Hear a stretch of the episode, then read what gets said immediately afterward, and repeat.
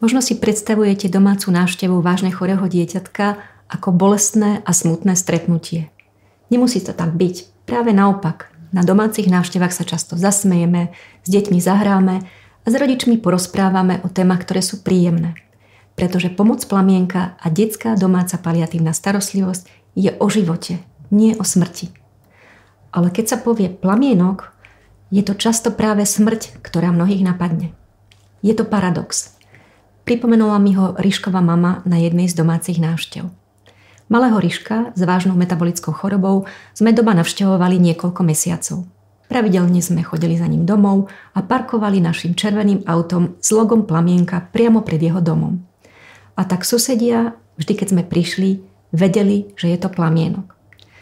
A raz mi Ríšková mama povedala, keď ste minule prichádzali a naša suseda bola na dvore, všimla som si slzy v jej očiach. A my sme sa na vašu návštevu tešili. Je to paradox. Zostali sme obe chvíľu ticho a ja som si potom uvedomila, že susedia a ľudia, ktorí plamienok osobne nepoznajú, ťažko uveria slovám o živote vážne chorých detí doma. Veľmi by som si priala, aby toto videjko prispelo k zmene.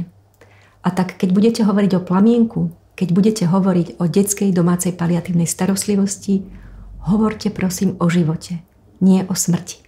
Ďakujem.